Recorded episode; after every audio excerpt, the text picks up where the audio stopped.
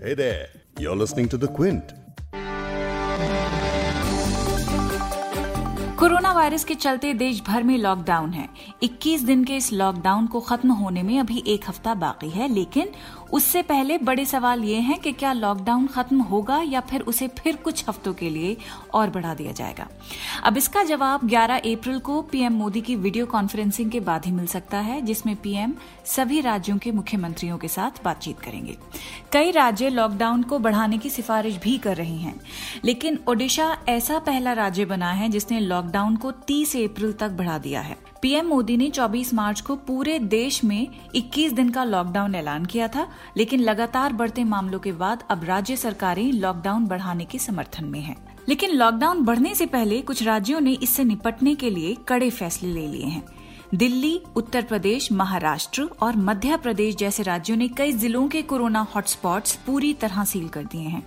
इन इलाकों में किसी को भी आने या जाने की इजाज़त नहीं है। इसे कोरोना को खत्म करने के लिए एक ज़रूरी कदम बताया जा रहा है। लेकिन अब सभी के मन में इस सीलिंग को लेकर कई सवाल हैं। जैसे कि हॉटस्पॉट सील होने का क्या मतलब है? अगर आप खुद हॉटस्पॉट में हैं तो क्या कर सकते हैं और क्या नहीं कर सकते? आखिर सीलिंग की ज़रूरत ही क्यों पड़ी? इन सभी सवालों के जवाब देंगे आज इस पॉडकास्ट में। भारत में कोरोना वायरस से संक्रमित मामलों की संख्या बढ़कर 5,700 के पार चली गई है जबकि देश में महामारी के चलते कुल एक से ज़्यादा लोगों की मौत हो चुकी है। इसी तरह बढ़ते हुए मामलों के मद्देनजर उत्तर प्रदेश के 104 और दिल्ली के 20 कोरोना हॉटस्पॉट्स पूरी तरह से सील कर दिए गए हैं। यानी कोरोना को फैलने से रोकने के लिए इन हॉटस्पॉट से एंट्री और एग्जिट पूरी तरह से रोक दी गई है। इन इलाकों को सैनिटाइज किया जा रहा है। किसी भी शख्स को घर से बाहर नहीं निकलने दिया जा रहा। पुलिस लोगों से घरों से बाहर न आने की अपील कर रही है। राशन, सब्ज़ी, दवा जैसे ज़रूरी सामान की होम डिलीवरी के लिए फ़ोन नंबर्स की लिस्ट जारी कर दी गई है। अब लॉकडाउन और हॉटस्पॉट्स के सील होने में अंतर क्या है वो आपको अभी थोड़ी देर में बताऊँगी, लेकिन पहले ये जान लेते हैं कि दिल्ली में कहाँ कहाँ सीलिंग हुई है। दिल्ली में मालवीय नगर का गांधी पार्क, संगम विहार के एल वन में गली नंबर छह, द्वारका सेक्टर 11 में शाहजहानाबाद सोसाइटी, पांडव नगर की गली नंबर 9 वसुंधरा एनक्लेव में मनसारा अपार्टमेंट, खिचड़ीपुर की तीन गलियाँ हैं निजामुद्दीन बस्ती में मरकज, जिस पर इतना विवाद हुआ, वो भी सील कर दिया गया है। इसके अलावा जनकपुरी का बी ब्लॉक, दिलशाद गार्डन में जे के एल एच पॉकेट्स, सिलमपुरी में जी एच और जे पॉकेट्स। ये दिल्ली के उन इलाकों में से हैं जिन्हें 8 अप्रैल की रात से सील कर दिया गया।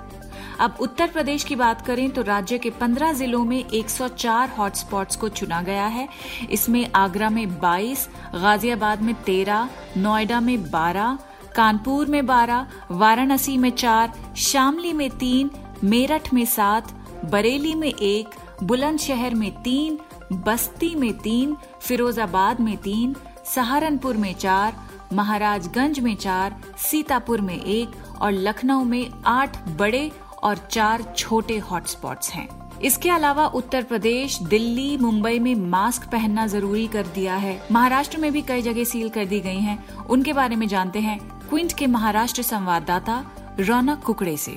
आ, कुल मिलाकर अगर देखें तो मुंबई के कई ऐसे इलाके हैं जो सबसे ज़्यादा संक्रमित देखने को मिल रहे हैं। तो यहाँ पर वॉर फुटिंग पर बीएमसी की ओर से यहाँ के जो कंटेनमेंट जोन बनाए गए वहाँ पर काम किया जा रहा है। सबसे पहले स्क्रीनिंग बड़े पैमाने पर की जा रही है। अब तक करीबन चालीस हज़ार लोगों की स्क्रीनिंग जो है यहाँ पर हो चुकी है।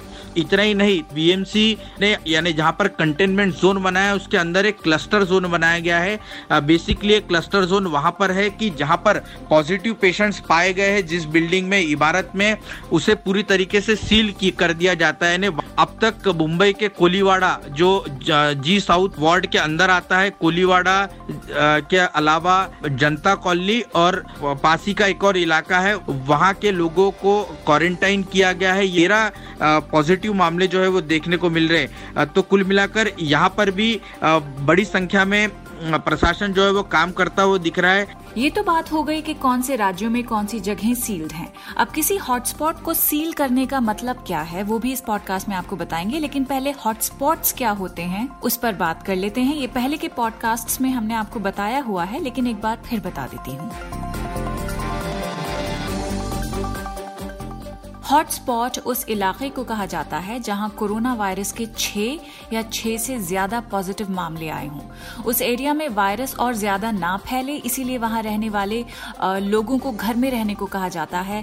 लेकिन जब हॉटस्पॉट सील कर दिए जाते हैं तो देश में बाकी जगह लगे लॉकडाउन से इन इलाकों के नियम और सख्त हो जाते हैं, थोड़े अलग हो जाते हैं।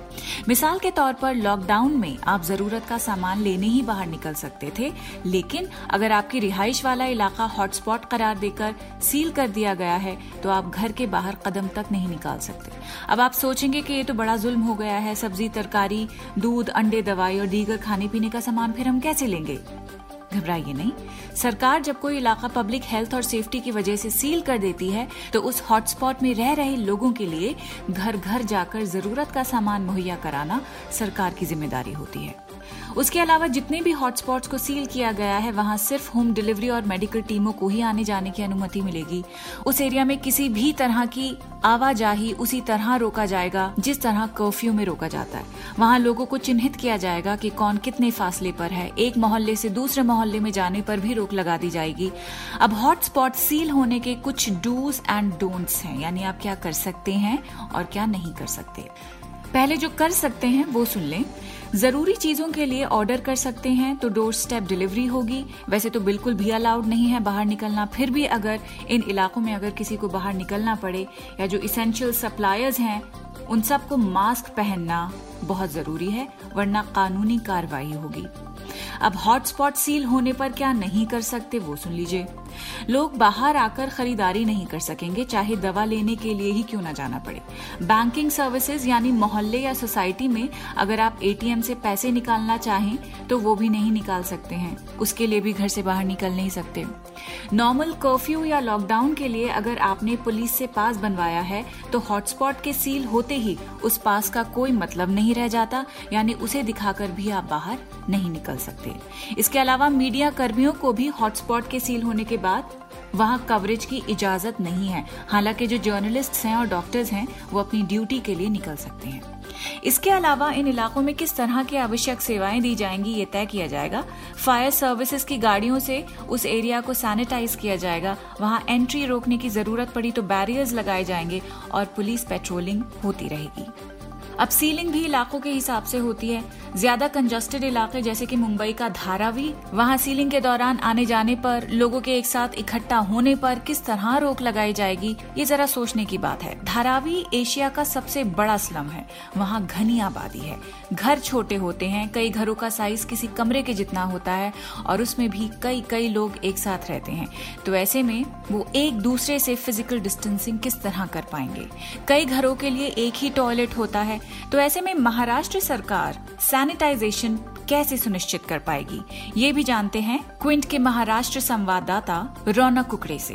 डॉक्टरों की एक चेन धारावी इलाके में बनाई गई है। ये लोकल डॉक्टर्स की चेन है जो पहली इंफॉर्मेशन बीएमसी प्रशासन को देने का काम कर रहे हैं। अगर कोई पेशेंट उनके पास सर्दी, खांसी या बुखार जैसे सिम्टम्स का इलाज के लिए आ रहा है तो वो तुरंत इस बारे में जो जानकारी है, अगर उन्हें कोरोना के सिम्टम्स दिखाई देते हैं तो वो तुरंत बीएमसी को बताने की, कोशिश कर रहे हैं। उसके लिए एक व्हाट्सएप ग्रुप भी बनाया गया है। इतना ही नहीं तो धारावी में एक प्राइवेट अस्पताल को अधिकृत करने का काम भी बीएमसी ने किया है। करीबन 50 बेडेड ये अस्पताल है। साई हॉस्पिटल इसका नाम था और क्विंट ने ये खबर भी अपने दो दिनों पहले दर्शकों को दी थी कि धारावी में इस तरह की एक अस्पताल की बिल्डिंग को बीएमसी ने एपेडेमिक एक्ट के तहत अधिग्रहित किया है। तो बीएमसी धारावी को लेकर बेहद चिंतित है क्योंकि यहाँ पर करीबन 613 हेक्टेयर की ज़मीन पर 15 लाख के करीब लोग रहते हैं।